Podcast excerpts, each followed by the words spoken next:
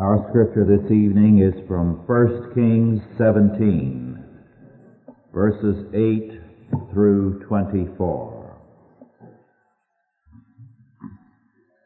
1 Kings 17, verses 8 through 24.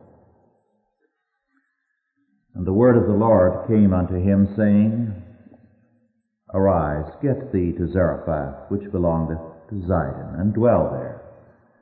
Behold, I have commanded a widow woman there to sustain thee. So he arose and went to Zarephath. And when he came to the gate of the city, behold, the widow woman was there gathering of sticks. And he called to her and said, Fetch me, I pray thee, a little water in a vessel that I may drink. And as she was going to fetch it, he called to her and said, Bring me, I pray thee, a morsel of bread in thine hand. And she said, As the Lord thy God liveth, I have not a cake, but an handful of meal in a barrel and a little oil in a cruse. And behold, I am gathering two sticks that I may go in and dress it for me and my son, that we may eat it and die. And Elijah said unto her, Fear not, go and do as thou hast said, but make me thereof a little cake first, and bring it unto me. And after make for thee and for thy son. For thus saith the Lord God of Israel, the barrel of meal shall not waste, neither shall the cruse of oil fail until the day that the Lord sendeth rain upon the earth. And she went and did according to the saying of Elijah. And she and he and her house did eat many days. And the barrel of meal wasted not, neither did the cruse of oil fail according to the word of the Lord which he spake by Elijah. And it came to pass after these things that the son of the woman, the mistress of the house, fell sick. And his sickness was so sore that there was no breath left in him. And she said unto Elijah, What have I done with thee, O thou man of God? Art thou come unto me to call my sin to remembrance and to slay my son? And he said unto her, Give me thy son. And he took him out of her bosom and carried him up into a loft where he abode and laid him upon his own bed. And he cried unto the Lord and said, O Lord my God, hast thou also brought evil upon the widow with whom I sojourn by slaying her son? And he stretched himself upon the child three times and cried unto the Lord and said, O Lord my God, I pray thee, let this child's soul come into him again. And the Lord heard the voice of Elijah, and the soul of the child came into him again, and he revived. And Elijah took the child and brought him down out of the chamber into the house, and delivered him unto his mother. And Elijah said, See, thy son liveth. And the woman said to Elijah, Now by this I know that thou art a man of God that the word of the Lord in thy mouth is truth.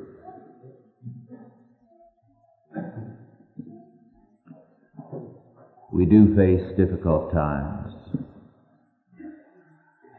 And it is distressing to know that yesterday men were elected to office, re-elected to office, who are under conviction for a variety of criminal offenses. And a man sat this morning, James Owen, in a courtroom in Mount Vernon, Ohio, on trial because his daughter is in a Christian school. It reminds us indeed of the times of Elijah vast apostasy in the name of the Lord, Baal worship by people who call themselves God-fearing. And yet today, it is not as in Elijah's time in this respect. Elijah was alone. But it was a joy to see there, for the few moments that I stepped into the outer chamber, other men, ministers there to be witnesses. The Reverend Levi Whisner, the Reverend Alan Grover, the Reverend Frank Hamlin, and other men.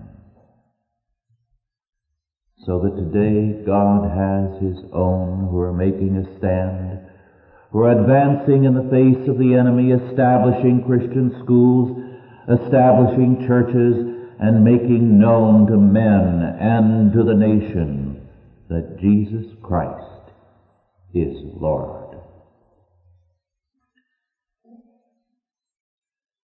And yet there is a sadness to even that because as I meet these men and men elsewhere, I so often find that their problems are not only with the world, but also with the church. And men and officers, elders who should be standing by their side like Aaron and Hur to uphold their hands, sometimes are working to pin down their hands. When the word of the Lord came to Elijah saying, Arise and get thee to Zarephath,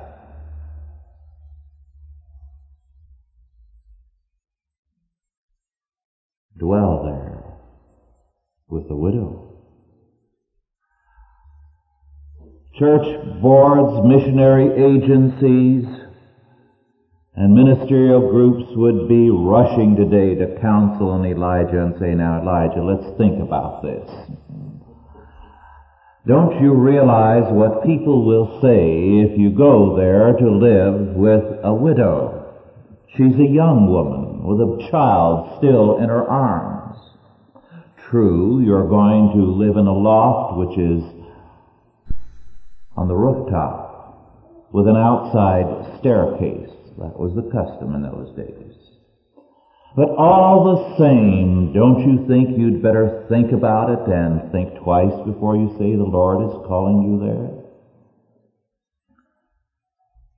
But the Lord said, Arise, get thee to Zarephath, and dwell there. Behold, I have commanded a widow woman to sustain thee. Now Zarephath was not in the Holy Land. It was not in Israel. It was a Zidonian city. If you take a look at your maps of Syria, locate Damascus, and then go straight westward towards the coast, there you will find Zarephath. And here in a foreign country, in an alien environment, there is a woman who loves the Lord a woman with a background of unbelief once and of sin by her own statement. Now a woman of faith, but also a woman in distress. A young widow in a time of famine, out to gather a couple of sticks to start a fire to fix the last meal for herself and her child and then to die.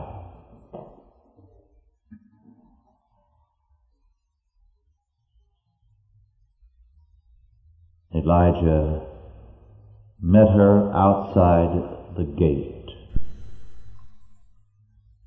He called to her first and said, Fetch me, I pray thee, a little water in a vessel that I may drink. And she went to do it. But as she was going to fetch it, Elijah added the further requirement. Bring me, I pray thee, a morsel of bread in thine hand. The woman did not refuse.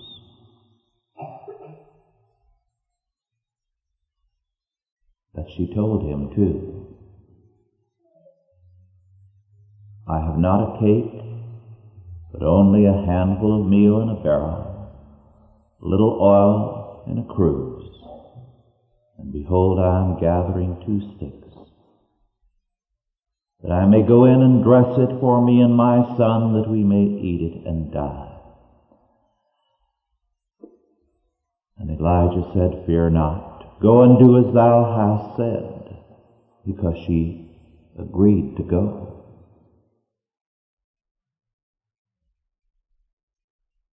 But make me there a, uh, a little cake first and bring it unto me. And after make for thee and for thy son. For thus saith the Lord God of Israel, the barrel of meal shall not waste, neither shall the, cruse of oil fail, until the day the Lord sends rain upon the earth. And she did. Now notice Elijah's requirement. Make it for me first and feed me first. Elijah was here demanding it as unto the Lord rather than to himself. He was asserting the principle of the tithe. Because the requirement of the tithe is that first we give to the Lord before we take anything and spend a penny of it or a morsel of it for ourselves. This was quite a test. But she obeyed.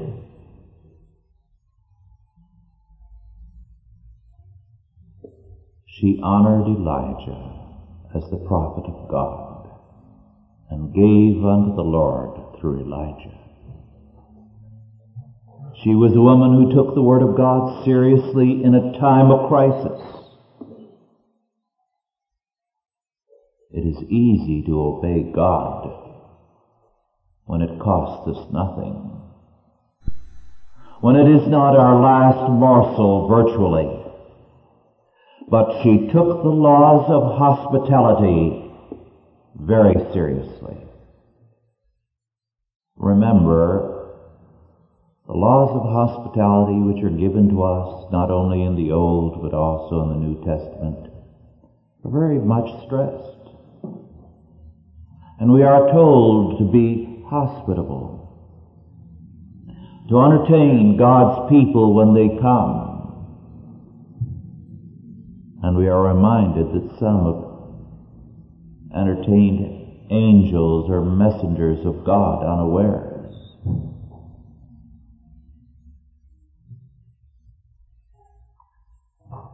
Those verses are always very, very compelling to me. When I was among the Indians, the thing that struck me very forcibly was this. The older Indians all had been taught the Bible in the days when by compulsion, they were taken away from their families and put in government boarding schools. So they knew what was there. They would not come to the mission, most of them. But if they went out of the mountains down into the cities and were there over a weekend,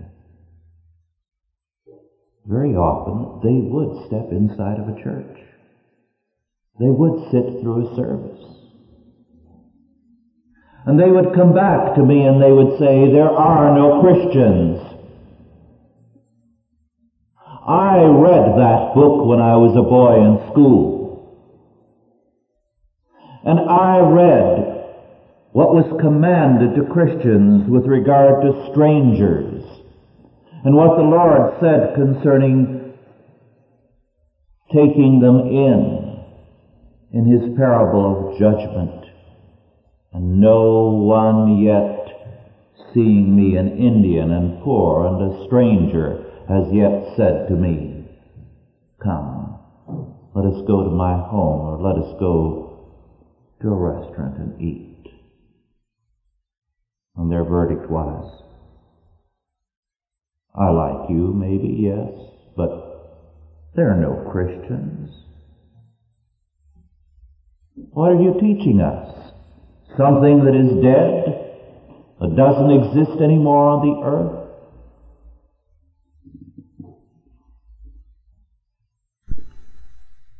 This widow, when she was near starvation, gave unto the Lord and took the laws of hospitality seriously. And there two of the great miracles of Scripture occurred. A miraculous feeding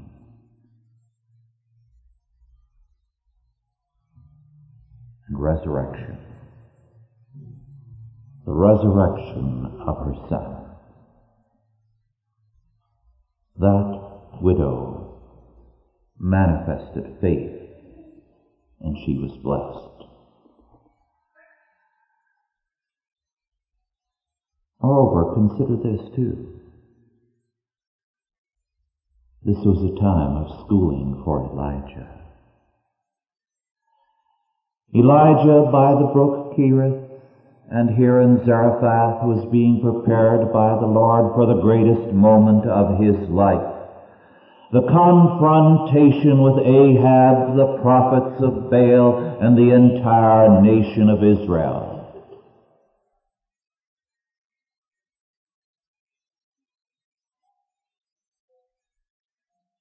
It was one of the great moments of history. One of the most dramatic. One of the few occasions when a man of God has been able to come face to face with an entire nation and confront them with sin and show unto them the power of God. But in this situation, God prepares his servant Elijah to trust in him at the brook Cherith. And to be concerned and to pray with agony to the Lord for the widow's child. So that Ahab, as he was confronted by Elijah, was confronted by a man who was mindful not only of the greatest issues of the day, but also of an alien widow and her need.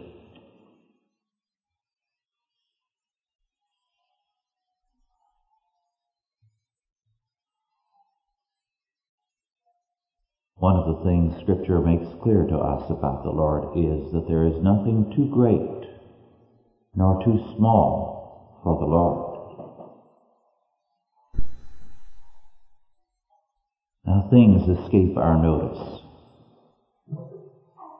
One of the things that troubles me so much is that because my work is sometimes very heavy, this month, for example, I'm gone 24 days. I was gone a great deal last month. I'll be gone part of December as well. I get home and there will be carton boxes of mail, much of it urgent. And I try to take care of things and then I'm embarrassed and pained always to see how many things that I should have taken care of that I forgot about. Or telephone calls and the list of calls that I have to return from all over the country. That because I got a busy signal and I forgot that I neglected later to take care of. And sometimes I'm very much ashamed. It happens all the time. But never with the Lord. There is nothing too great or too small for him. He uses Elijah to minister to a widow in her need. And he uses Elijah to humble a king and a nation and to destroy the prophets of Baal. This is why we can pray to the Lord. Because we, with our needs and our problems, our burdens, our hopes and our joys, are indeed insignificant.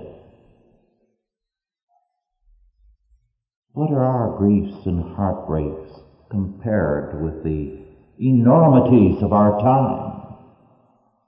The Christian school persecution, the growing persecution of the faith in our land,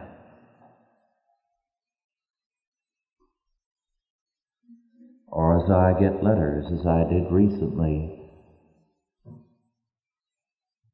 from a very, very fine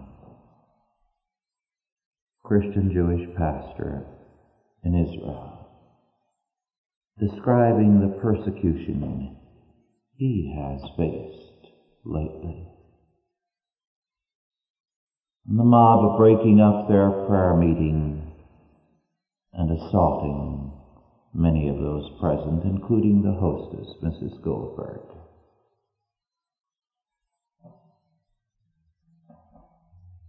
And then when I turn and pray about that and think of my needs sometimes, I'm almost tempted to forego them because they seem so trifling. But God never treats them as such. There is nothing too great or too small for the Lord. A bruised reed shall he not break, nor a smoking flax shall he quench. An amazing verse. Because what does the Lord tell us there? Behold my servant whom I uphold, mine elect in whom my soul delighteth, speaking of Christ who is to come. Isaiah declares in Isaiah 42 verse 1 following, I have put my spirit upon him. He shall bring forth judgment to the Gentiles or to the nations. He shall not cry nor lift up nor cause his voice to be heard in the street. Now here he comes, the King, King of kings, Lord of lords, to bring judgment upon the nations. And yet in the midst of that picture we have this amazing statement. A bruised reed shall he not break. And the smoking flax shall he not quench. He shall bring forth judgment unto truth. A reed is an insignificant thing. And a bruised reed that is limp and falling over, who would give any attention to it? And a smoking flax, a torch about finished and about to go out. Two figures of insignificance, of worthlessness. But we are told that the Lord who comes to judge the nations will be mindful of that which is as nothing in our sight. And so in the midst of dealing with his covenant nation, he takes his prophet out of the land to deal with a widow, a woman with a background that she remembers with anguish as sin because a bruised reed He does not break, nor does he quench a smoking flax. This is an amazing incident.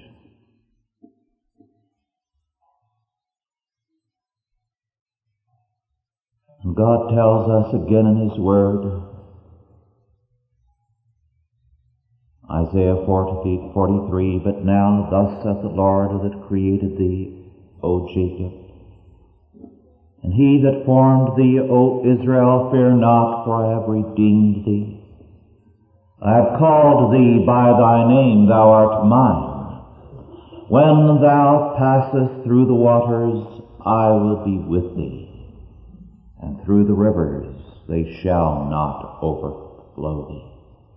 When thou walkest through the fire, thou shalt not be burned, neither shall the flame kindle upon thee. Our God is He who goes before us. The eternal God is thy refuge, and underneath are the everlasting arms. When I was quite young, I heard an elderly but very fiery preacher preach about Elijah and the widow of Zarephath. And he described the two miracles, and he said there were three. He said it's an amazing example of the providence of the Lord. And he says, God tells Elijah, Behold, I have commanded a woman. That's a miracle, he said.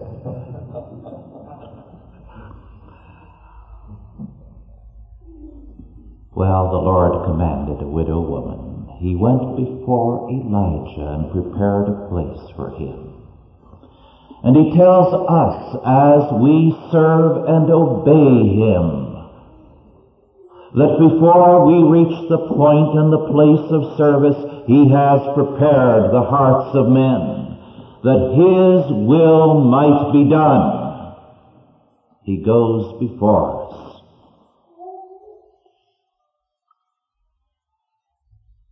I have commanded a widow woman. It is settled in advance. Therefore, Go, Elijah. And you and I are commanded to go. Whether our calling and the work we must do in the name of the Lord and the service we render Him is a small thing or a great one, God prepares the way and commands that which is to come. We arrive at the point of service. The Lord is already there. Is it any wonder that John tells us, This is the victory which overcometh the world, even our faith. When we walk in the Lord, we find that the Lord walks no, not only in us and is with us, but He goes before us. He is always there. All the days of our life. Through the valley of the shadow, I go to prepare a place for you, that where I am, there he may be also. Is it any wonder that Moses declares the eternal God is thy refuge? And underneath, underneath all the experiences of life are God's everlasting arms. Let us pray.